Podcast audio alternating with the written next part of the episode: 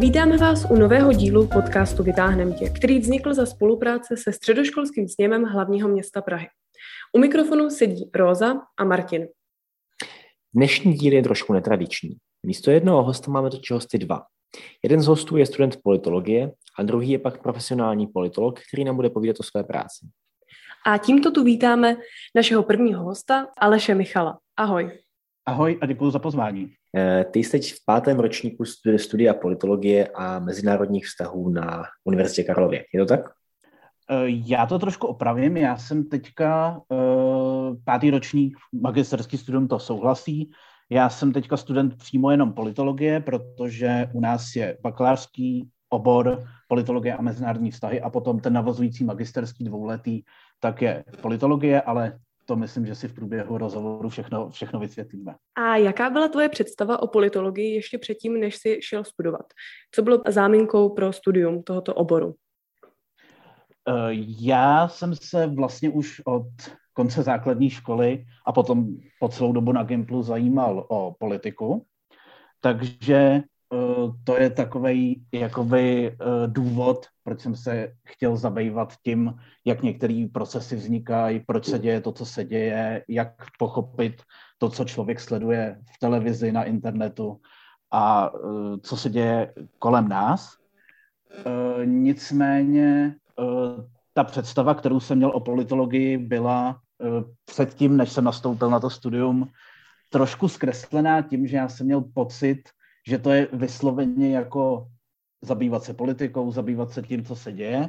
A když jsem potom eh, nastoupil na to studium, tak jsem zjistil, že to je vlastně o mnoho širší disciplína, že to je klasická vědecká disciplína s vlastníma metodama, s vlastníma procesama výzkumu a že politologie jako věda není úplně to samé, co politika jako dění kolem nás, i když samozřejmě to z toho vychází a v mnohým to spolu souvisí. Mm-hmm. A kdybys eh, tohle věděl, co jsi, co jsi uvědomil, předpokládám, během studií, eh, šel bys do toho znovu? Já bych do toho šel určitě znovu, protože bych měl takovou asi konkrétnější představu o tom, co všechno to obnáší. Takže já si myslím, že mě by to asi zaujalo i tak. Mhm. A vysvětlil bys nám stručně, jak probíhají přijímací zkoušky a z čeho se skládají, co člověk na to potřebuje, případně třeba kolik bodů a co bys doporučil třeba studentům na středních školách po maturitě, kteří se chtějí na politologii dostat? Já když budu mluvit za teda svoji alma mater, za Fakultu sociálních věd na Univerzitě Karlově, tak když se někdo ve čtvrtáku před maturitou teda ideálně, eh, rozhodne, že chce eh, studovat politologii, že si chce podat přihlášku na politologii k nám, tak má v zásadě tři možnosti nebo tři varianty toho, co eh, dělat, jakým způsobem tu přihlášku podat. Buď je to možnost studovat politologii a mezinárodní vztahy, bakalářský obor, nebo hmm. možnost studovat politologii a veřejnou politiku, to je druhý bakalářský obor, a nebo nově nový obor, který se u nás otevřel pár let zpátky, uh, obor v angličtině, Politics, Philosophy and Economics. Co se týče přijímacích zkoušek, tak uh, ty, uh, ten základ úplný jsou SIO testy, které jsou asi všem studentům i na středních školách jako by dobře známý. Takové ty I, ze ZSV nebo ty obecné? Jsou to, jsou to testy těch obecných studií předpokladů. Eh, ty se, se používají spíš, myslím, potom na práva. A eh, co se týče politologie, tak jsou to ty testy obecných studijních předpokladů, přičemž na politologii a mezinárodní vztahy, tak eh, ta zkouška je dvoukolová, to znamená první kolo tvoří tvoří ty SIO testy a druhý kolo tvoří něco, čemu říkají integrovaný test, což uh, znamená prakticky test znalostí z toho oboru. To znamená, tam se v tom testu přijímacím objevou otázky na nějaký základní uh, politické věci, základní věci z mezinárodních vztahů, z, nějaký základní věci uh, z toho dění kolem nás, aby se otestovalo, jaký ten člověk má přehled. Co se týče politologie a veřejné politiky, tak tam je to jednokolová zkouška právě skrz ten, skrz ten test. A co se týče eh, toho anglického oboru, tak tam eh, je to o něco eh, jinačí. tam se to přijímací řízení probíhá formou nějakých certifikátů, který ověří jazykovou znalost a to přijímací řízení je takový trošičku specifický. Takže to jsou ty bakalářské studia, co člověk má vlastně za varianty přímo hned teda po maturitě. Uh-huh. A když jsme teda u přijímaček, eh, jak bys doporučil, aby se lidi připravili? Existují nějaké učebnice nebo kurzy případně? Existují i kurzy, myslím, že přímo Fakulta sociálních věd nějaký, v nějaké podobě je e, dělá. Ten integrovaný test bych řekl, že pro člověka, který se o ten obor zajímá, který trošičku sleduje nějaký prostě servery internetový, tro, malinko sleduje televizi, trošičku má povědomí o tom, co se děje, tak by neměl mít nějaký zásadní problém tím testem projít. Není to, hmm. není to že by se ptali na nějaký extra uh, detaily, na nějaký věci hrozně podrobný, ale je to opravdu jako ověřit si, jestli ten člověk má o ten obor jako skutečně zájem. A když se tedy přesuneme na období po těch zkouškách, kdy se člověk na školu dostane, tak jak bys zhodnotil první rok studia? Byl jsi překvapen množstvím práce nebo se to tak nějak očekával? Já jako student musím vlastně ocenit, když na to koukám takhle zpětně, jak vlastně pozvolný ten nástup na tu vysokou školu je, že opravdu z hlediska toho mýho oboru vychází opravdu jako ve všem stříc, ten první ročník je takový, ne, že by se samozřejmě nemuselo nic dělat, je to přece jenom vysoká škola, ale ten postup je jako uh, vstřícnej, uh, opravdu se jako vychází, vychází vstříc všem potřebám toho studenta, takže není to nic, že by prostě člověk přišel do prváku a začal první týden číst jako tisíc stránek. Jo. To, to určitě jako o tom není, je to pozvolný a samozřejmě postupem času, postupem času to přibývá. Ten první ročník jako takový je hodně složený jako z takových úvodů, úvod do mezinárodních vztahů, úvod do politologie, úvod do uh, filozofie a podobně. Takže to uh, hraje svou roli, že člověk si udělá nějaký přehled o tom, co ho celý to studium bude provázet, jakou literaturu bude číst, co potom bude dělat. A velká výhoda v tom konkrétně v tom oboru, ale vlastně i v těch dalších potom třeba veřejné politice a ostatních, je ten, že člověk má velkou svobodu výběru v těch předmětech. On musí splnit samozřejmě nějaký povinný předměty, nějaký povinně volitelný potom eh, předměty, ale má dost volnost v tom, jak si to se skládat, aby za ty tři roky toho bakalářského studia vlastně mohl uh, dosáhnout toho počtu kreditů požadovaného. Takže v tom si ten člověk může dost namixovat ty předměty tak, jak mu to zrovna vyhovuje, jak ho to baví a jakým způsobem si myslí, že by tím byl vytížený. Mm-hmm. No a když mluvíme o předmětech, eh, tak samozřejmě eh, děs každého studenta jsou zkoušky, tak se ptám, jak probíhají za normálních okolností a bez pandemie, jak jsou často a jakou formou? Eh, tím, že vlastně na těch oborech, pokud bych mluvil teda o té o politologii a mezinárodních vztazích úplně specificky, tak tam studuje opravdu hodně lidí. Jo? Eh, těch přijatých nebo těch potom zapsaných je třeba jako hodně přes 100 lidí každoročně. Takže to samozřejmě vyžaduje dělat většinu těch zkoušek z těch předmětů, které jsou povinný a pro všechny, dělat uh, písemně, což tak probíhá i mimo pandemii. Uh, potom je tam velká spousta, velká nabídka povinně volitelných předmětů, který jsou třeba po 20-25 lidech, tak tam některý se dělají písemně, některý ústně, ale obecně za to za celý to tříletý studium bakalářský a i teda za potom to navazující magisterský člověk většinou projde spíš písemnýma testama. A ještě jak často jsou tedy? Je to po semestrech nebo je to po celém roce? Je to po semestrech, je to po semestrech uh, vždycky vždycky na konci semestru prostě ve zkouškovém období za ty předměty, co měl člověk zapsaný, tak eh, je buď se udělí zkouška, to znamená, eh, ty dostaneš test, vyplníš a dostaneš eh, A až F na stupnici, teďka už zavedený jako, jako písmena, a nebo je to zápočet, to znamená započteno, nezapočteno.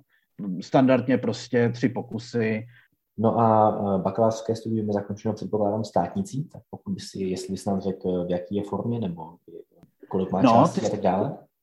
Jasně, ty státnice jsou uh, vzdor teda tomu, co jsem teďka říkal, uh, prováděný ústnou, ústní formou, To znamená, zase abych mluvil přímo o té politologii a mezinárodních vztazích, člověk má tři okruhy, ze kterých vytahuje vlastně otázku. Je to hodně podobný maturitě, ne úplně rozsahem, ale spíš tou formou. Takže člověk přijde, sedí tam komise, jsou tři okruhy, politologie, mezinárodní vztahy a dějiny politického myšlení respektive politická filozofie. Člověk přijde, z každého toho okruhu vytáhne jednu otázku, sedne před komisi a mluví, přičemž eh, k tomu dostat se k těm státnicím nejsou žádný speciální požadavky, kromě toho samozřejmě splnit ten požadovaný počet kreditů za ty tři roky, který teda musí, musí eh, člověk splnit ty všechny povinné předměty, povinně volitelný, předepsaný, co je, co je předepsáno. Eh, potom součástí tý, těch státnic, nebo k tomu vlastně, aby člověk mohl úspěšně zakončit to bakalářský studium, je bakalářská práce, která se začíná připravovat eh, ve druháku v letním semestru. Člověk si najde vedoucího práce, píše prostě o tom, co ho zajímá a ve třetíku potom spolu s těma státnicema obhajuje tu svoji bakalářskou práci před komisí. A vlastně, když člověk uh, projde tou zkouškou, tak jaké má dál možnosti? Jestli může pokračovat dál, jak už si říkal, na to magisterské studium, uh, jaké tam jsou možnosti těch oborů a případně, jestli ten člověk, když vlastně tam přestane po těch třech letech, tak jaké má třeba možnosti uplatnění se v oboru? V zásadě takové ty možnosti můžeme rozdělit do dvou kategorií. Buď může člověk skončit tím bakalářským studiem, rozhodnout se, že chce jít nějakým způsobem do praxe, to uplatnění eh, si myslím, že právě díky té šíři toho oboru politologie a mezinárodní vztahy může být docela široký, může pracovat eh, jako asistent buď v diplomaci nebo na nějakých evropských strukturách, může pracovat v komunální politice, může pracovat na institucích jako českých, na ministerstvech a, a tak podobně. Myslím si, že spousta, spousta věcí se může dělat už s tím bakalářem. Ještě jsem zapomněl zmínit u těch předmětů, že eh, jedna z možností eh, je taky pro studenty stáž v praxi, což je normálně předmět, za který může dostat ten student kredity, může pracovat, eh, může si tu praxi vybrat vlastně na nějakém svým zvoleném místě, což mu pak může třeba i pomoct při výběru toho povolání, takže to je to, velká... za, to zajišťuje ta škola, takže člověk si zajišťuje vlastně... to, Ano, jo. zajišťuje to škola. A škola mu zajišťuje nějaké místo na té stáži. Eh, záleží na tom studentovi a na tom, jak se domluví s vedoucím toho předmětu. Eh, buď mu škola může doporučit, je seznam doporučených institucí, kde se ta stáž dá vykonávat, nebo si ten student, samozřejmě kreativitě se meze nekladou, takže nebo si ten student může domluvit tu stáž, tu stáž sám. Je to určitě jako dobrá zkušenost pro studenty. A nebo druhá kategorie těch možností je pokračovat na magisterský studium, což uh, záleží, jak toho člověka za ty tři roky to studium bavilo, chytlo. Já si myslím, že určitě, určitě je to jako dobrý nápad. Aspoň ze své zkušenosti vím, že jako pokračovat na magistru je určitě dobrý. Uh, tam těch možností už je víc. Uh, je tam, jestli se nepletu, těch magisterských oborů celkem osm, Eh, přičemž většina z nich je v angličtině a eh, potom jsou tam takový tři základní v češtině. Je to právě, jak se už vyděluje, politologie, mezinárodní vztahy a bezpečnostní studia. Každý ten obor je trošičku jiný, každý má trošičku jinou formu. Na těch bezpečnostních studiích studují lidi prostě různý třeba váleční konflikty a tak. Je to už takový hodně, hodně specifický, hodně zaměřený na zahraničí. Většina těch předmětů je tam v angličtině. Takže pro člověka, kterýho by chytla tahle oblast, tak si myslím, že by to bylo zajímavé. Co se týče politologie, ta je taková víc eh, zaměřená, nechci říct úplně teoreticky, protože to není tak úplně jako jednoznačně, ale eh, je zaměřená spíš do, těch, do toho prostoru politických stran, politické geografie, komunální politiky samozřejmě, různých nějakých jako takovýchhle oblastí a ty předměty už jsou výrazně jako specifičtější a užší. Hmm. A když se už mluvíme o tom magisterském studiu, jsou ani nějaké další přijímací zkoušky, nebo se stačí prostě zapsat? Za běžných okolností jsou na něj přijímací zkoušky, takže ty mají formu ústního pohovoru.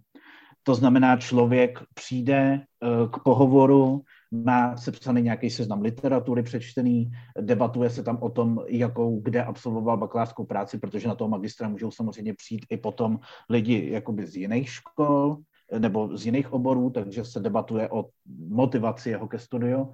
A e, to se týká teda té tý politologie. E, teďka kvůli pandemii bylo to přijímací řízení e, tak v takovéhle formě zrušený, ale běžně to takhle probíhá. Pokud by někdo měl dobrý průměr eh, na bakaláři eh, přímo na FSV, tak by se mohl dostat i bez přijímaček. Eh, potom, co se týče těch mezinárodních vztahů a bezpečnostních studií, je to přijímací řízení trochu o něčem jiným. U mezinárodních vztahů se píše test podobný tomu, který se dělal na toho bakaláře. Eh, u bezpečnostních studií se píše esej a probírá se to trochu, trochu z, jiného, z jiného hlediska, takže pak už se to trošku vyděluje, jsou v tom trošičku rozdíly. Hm, a ještě, abychom byli trochu konkrétní, tak eh, na jakém to magisterském studiu si ty? Já jsem přímo na uh, politologii, ale právě díky tomu průměru eh, mě ani před pandemí nečekali, nečekal pohovor. Já si tam teda spíš už z pohledu studenta vysoké školy, eh, když by někdo třeba chtěl jít na, eh, na magistra, na FSV, konkrétně třeba zatím ty bezpečnostní studia, tak musí mhm. mít bakaláře, když by šel třeba z jiné fakulty, nebo může mít i magistra z jiné fakulty.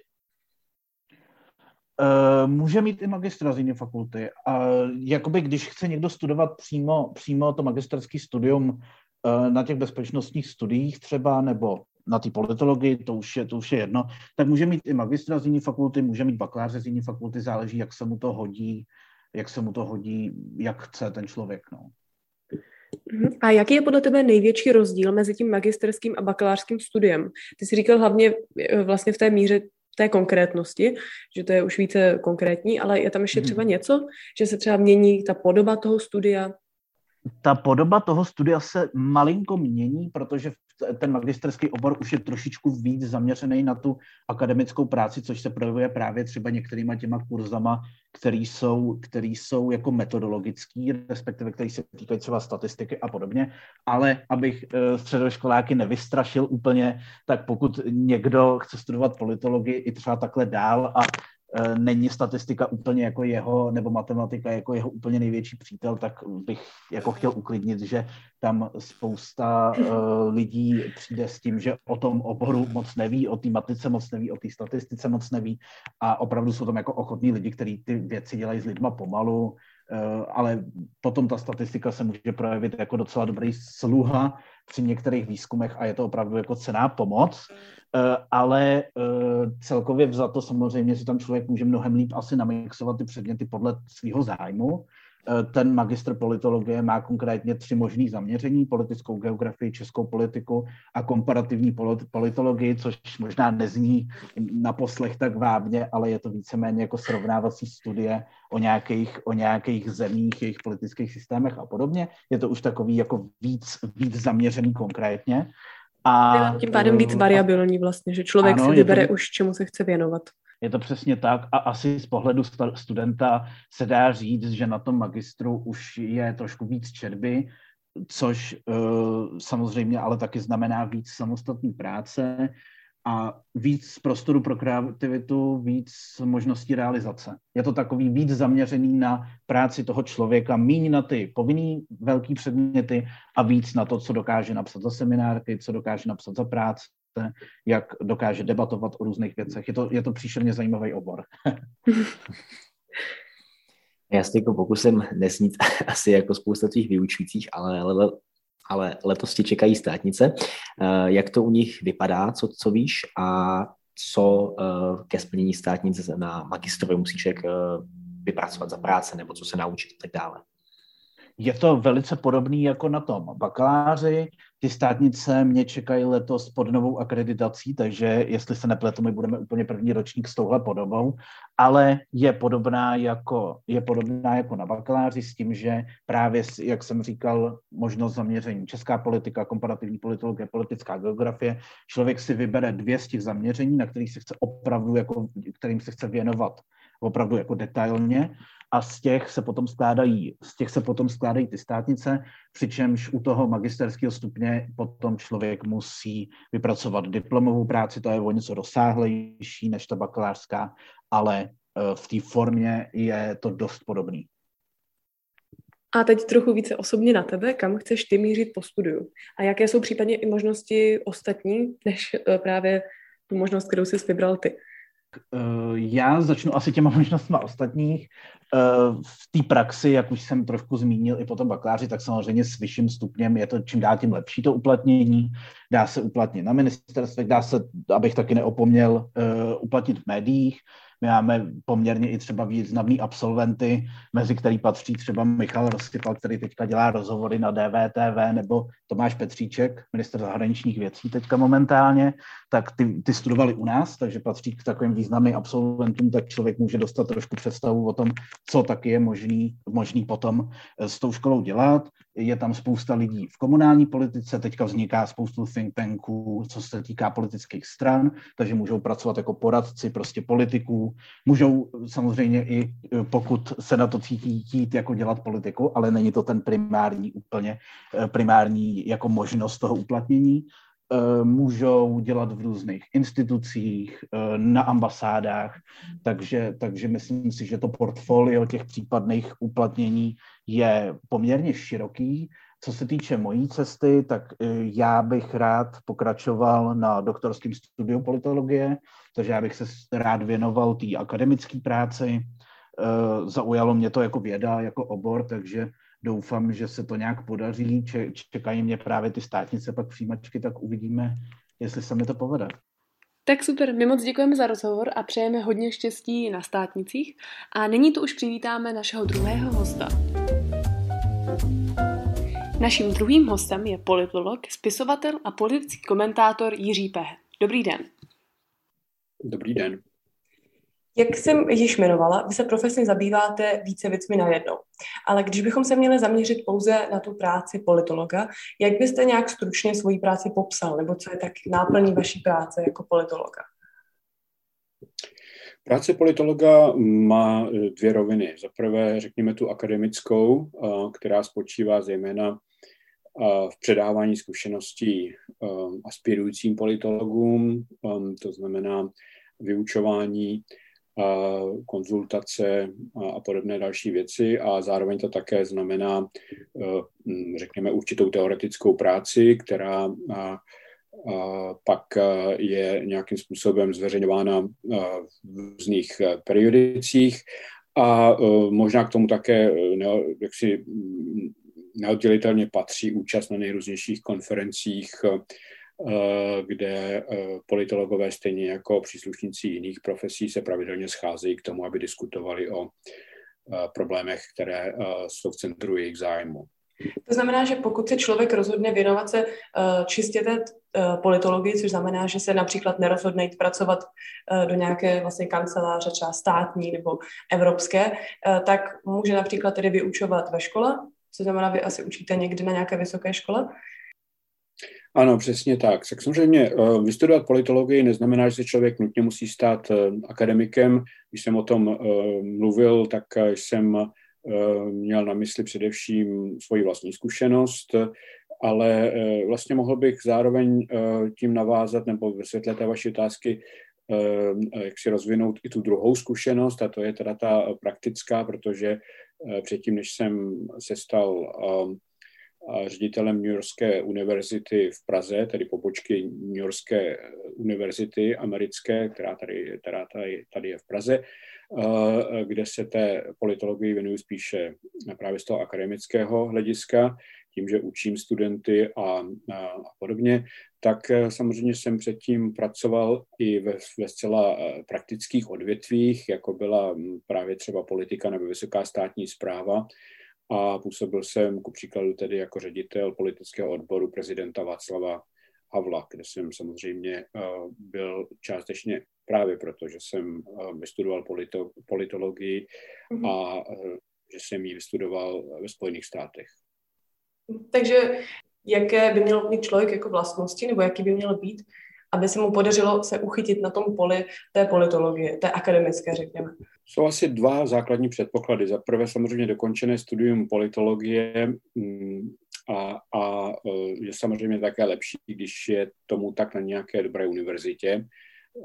Která, protože politologie samozřejmě se dnes studuje všude po světě a dosti často i na univerzitách, které jsou možná trochu méně kvalitní, takže v tom, v tom poli je, politologu je samozřejmě lepší, pokud člověk získá vzdělání na nějaké dobré univerzitě a ty nejlepší, pokud jde o studium politologie, jsou dnes, domnívám se, ve Spojených státech a na některých západních, západoevropských univerzitách. U nás se to hodně zlepšilo, ale ještě pořád doháníme manko které tady vzniklo během 41. leté vlády komunismu a e, to manko se ještě neúplně podařilo uzavřít, ale, ale, ale myslím si, že se za posledních e, zhruba 15-20 let ta situace velmi, velmi zlepšila. I pokud jde o studium e, cizích jazyků, které politolog, politologii patří, aby se ten člověk dokázal orientovat i v jiné literatuře, v jiných kulturách a, a podobně. Vy jste říkal, že jsou tady dvě kvalifikace, jedna z nich je ta škola, jak jste říkal, a ta druhá? Ta druhá je, ta druhá je samozřejmě, mm, abych o toho neodbočil, um, i jakási osobní um, angažovanost jak v tom poli um, vědeckém, vědeckého bádání, to znamená, že ten člověk musí publikovat a musí skutečně jezdit po konferencích, aby se o něm vědělo, aby byl nějakým způsobem uznávan svými, svými kolegy. A zároveň si myslím, že tady je i určitá popularizační uh, dimenze, to znamená, že ač to někteří moji kolegové nemají moc rádi a chtějí se věnovat především té čistě akademické činnosti, tak rozhodně dle mého soudu neuškodí, pokud ten, ten politolog se profiluje nějakým způsobem i v, těch, v té populárnější části médií, to znamená v novinách, v televizích a podobně, protože ono to potom uh, nějakým způsobem má přidanou hodnotu i ve vztahu té jeho akademické činnosti. Takže vy jste říkal, že vlastně důležitou nedílnou součástí politologa je tedy vydávat, publikovat. A to jste myslel ve formě jako knižně něco publikovat, nebo i třeba nějaké články do novin, do časopisu a tak dále? Obojí. Myslím si, že samozřejmě nikdo nemůže udělat žádný pokrok ve své akademické eh, dráze, pokud nepublikuje knihy, to mm, prostě základní podmínka, eh, ale pokud jde o, o to, jak je člověk znám na veřejnosti, jak vážně jsou brány jeho názory, tak je tady i ta druhá dimenze, to znamená um, publikovat pokud možno novinové články, zapojovat se do veřejných diskuzí, které se týkají politiky, a být, být tak říkajíc viděn. Jak už jsem řekl, vím, že celá řada kolegů to nemá ráda, chce se věnovat čistě té vědecké činnosti, nic proti tomu, ale pak musí tedy počítat s tím, že ta jejich práce je známa možná několika desítkám nebo několika stovkám jiných kolegů, ale nikdo jiný je v podstatě nezná. A myslíte si, že tedy role politologa eh, ve společnosti je stále důležitá, třeba respektive v této době?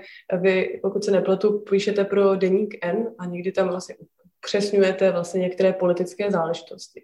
Tak myslíte si, že vlastně ta role toho politologa je důležitá? Ano, já si myslím, že je velmi důležitá, protože ty moderní společnosti jsou ve skrze politické a hlavně se eh, politicky mění. To znamená, že se mění některé tradiční struktury eh, v současné době pod náporem globalizace a dalších jevů, takže jsme ve velmi takové, řekněme, tekuté době, abychom použili pojem Zygmunda Baumana.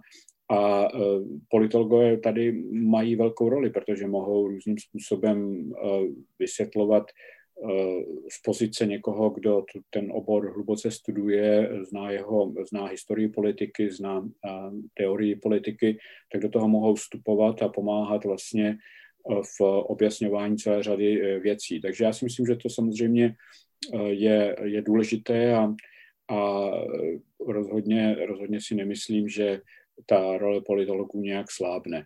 U nás dokonce je to ještě silnější o to, že opravdu jsme tady měli 41 let pouze eh, marxismus, leninismus, co by teda on do uvozovek politologii a že vlastně se tady leco zdohání, takže ta role politologů je opravdu významná. Myslíte si, že člověk, který chce třeba vstoupit do politiky, by měl mít určité politologické nebo politické vzdělání? Nebo si myslíte, že stačí, když je to člověk který se specializuje v jiném oboru, který má nějakého politologického poradce? Eh, politologické vzdělání samozřejmě není podmínkou. Víme, že do politiky vstupují lidé z nejrůznějších oborů eh, a tam především je důležité, aby měli určitý politický talent, který spočívá spíše než ve znalosti hm, politologických pouček a teorií, tak spočívá spíše v komunikačních schopnostech a v celé řadě dalších věcí, ale rozhodně si myslím, že neuškodí, pokud ten politik má určité základy v tom, tom, aspoň tom základním politologickém vzdělání, že si je vědom těch základních teorií, které se pojí s politickou filozofií a později s politologií, protože se tím potom díky tomu se také lépe orientuje v tom vlastně, co, co dělá. Takže osobně, kdybych byl politikem, tak bych a šel bych do politiky z nějaké profese, jako třeba z té své původní, to znamená právnické, tak bych rozhodně se snažil doplnit si to vzdělání uh, politologické aspoň na určitou úroveň, protože by se mi tak potom lépe uh, fungovalo a argumentovalo v politice. A myslíte si, že do budoucna uh, přibývá více politologů? Máte pocit, že těch studentů, co to vlastně vystudují a chtějí se uplatnit v tom akademickém poli, je více nebo naopak méně, nebo je to pořád tak stejně? Pokud jde o české univerzity, tak si myslím, že, že těch zájemců o, studium politologie přibývá. Je to v celku logické, protože, eh, jak už jsem řekl, ta, to pole tady není ještě úplně saturováno. Tady byla ta generace eh, politologů, kteří se tak říkají přeškolili, před, před rokem 89 dělali něco jiného a museli se narychlo přeškolit, aby se z nich stali, eh, stali politologové, kteří tady obsluhovali to pole v, té, v těch prvních 15-20 letech. Pak nastoupila celá řada mladých lidí, kteří vystudovali ať už na českých nebo, nebo zahraničních univerzitách a e, to je, myslím, velmi, velmi pozitivní. E, zároveň se samozřejmě tady musí saturovat potřeba e, toho politologického vzdělání právě ve vztahu k tomu, co jste zmínila, to, je, to znamená, že tady je i spousta lidí, kteří pracují ve státní správě, v evropských institucích a tak dále, kde to politologické vzdělání je eh, často velmi důležité, takže eh, myslím si, že ten potenciál není ještě zdaleka, zdaleka vyčerpán. Často mezi mladými lidmi eh, je vlastně taková myšlenka, že nechtějí studovat politologii, protože se bojí, že by pak pro ně nebylo uplatnění, že by těch uh, vlastně akademiků bylo už moc, takže to si nemyslíte, že takový trend by mohl nastat třeba v, rámci příštích deseti let? Tak pokud ti lidé chtějí opravdu mířit do, eh, do akademického prostředí, tak tam určitá konkurence mít, uh, být může, protože konec konců těch univerzit není zase až tak tolik a těch míst, která jsou jaksi Eh, dostupná pro ty, lidé, ty lidi, které, kteří vystudují politologii, tak také není eh, zase až tolik. Navíc to také znamená, že ten člověk musí projít eh, opravdu celým tím systémem vzdělávání, protože bez toho, aniž by získal PhD titul, tak vlastně nemá žádnou reálnou šanci učit politologii. Takže musí opravdu uh, začít od píky a dotáhnout to tady až eh, k dizertaci a k tomu titulu PhD. Což je samozřejmě namáhavější, než, než to, když se člověk rozhodne, že chce jít pracovat třeba pro stát, do státní zprávy a, a tam mu stačí, aby skončil třeba s magisterským titulem a, a uh, není třeba, aby prostě to završil tou takovou tou akademickou klembou. Ale souhlasím, souhlasím uh, s tím, že pokud jde o to akademické prostředí, tak samozřejmě tam je určitá hrozba, že ten člověk, který si pro to rozhodne, tak, tak eh, bude eh, procházet, řekněme, hůřčím sítem, než, eh, než lidé, kteří chtějí tu, to politologické vzdělání pouze proto, aby se uplatnili třeba ve státní správě. Mhm. A pak, když se tedy člověk rozhodne stát se tím politologem, tak jak jste třeba vy, tak je nějaká část vaší práce, kterou se třeba nečekal, že bude součástí vaší práce? No, já jsem ne, ne, nemohu říct, že bych určité věci nečekal. Možná jsem byl trošku překvapen tím, jak často si tady lidé pletou, a to i novináři, politologii uh, s politikou a, a s politickou analýzou, protože spousta z nás, co se nějakým způsobem profilujeme v médiích, tak v těch médiích sice samozřejmě působíme uh, z titulu nějaké své politologické pozice nebo funkce, ale to, co, to, co většinou v těch médiích se objevuje, tak to je politická analýza nebo, nebo komentátorství. Takže uh, já jsem byl spíše překvapen tím, že, že se velmi dlouho a tady jak si zaměňovala ta, ta politologická rovina s tou politickou nebo s tou novinářskou. A měl byste ještě nakonec nějaký třeba vzkaz pro studenty politologie, um, nějakou, nějaké jako poselství nebo něco, co byste jim chtěl vzkázat? Ano, já si myslím, že je velmi důležité, aby si ten student ujasnil uh, poměrně brzy, jestli chce uh, politologii studovat eh, s cílem dostat se eh, do akademického prostředí a působit v akademickém prostředí, protože pak tu politologii musí studovat trochu jiným způsobem, řekněme více teoreticky a hlouběji eh, než, než student, který chce politologii studovat proto, aby třeba pracoval pro instituce Evropské unie nebo pro českou státní zprávu nebo jako poradce nějakého politika a podobně.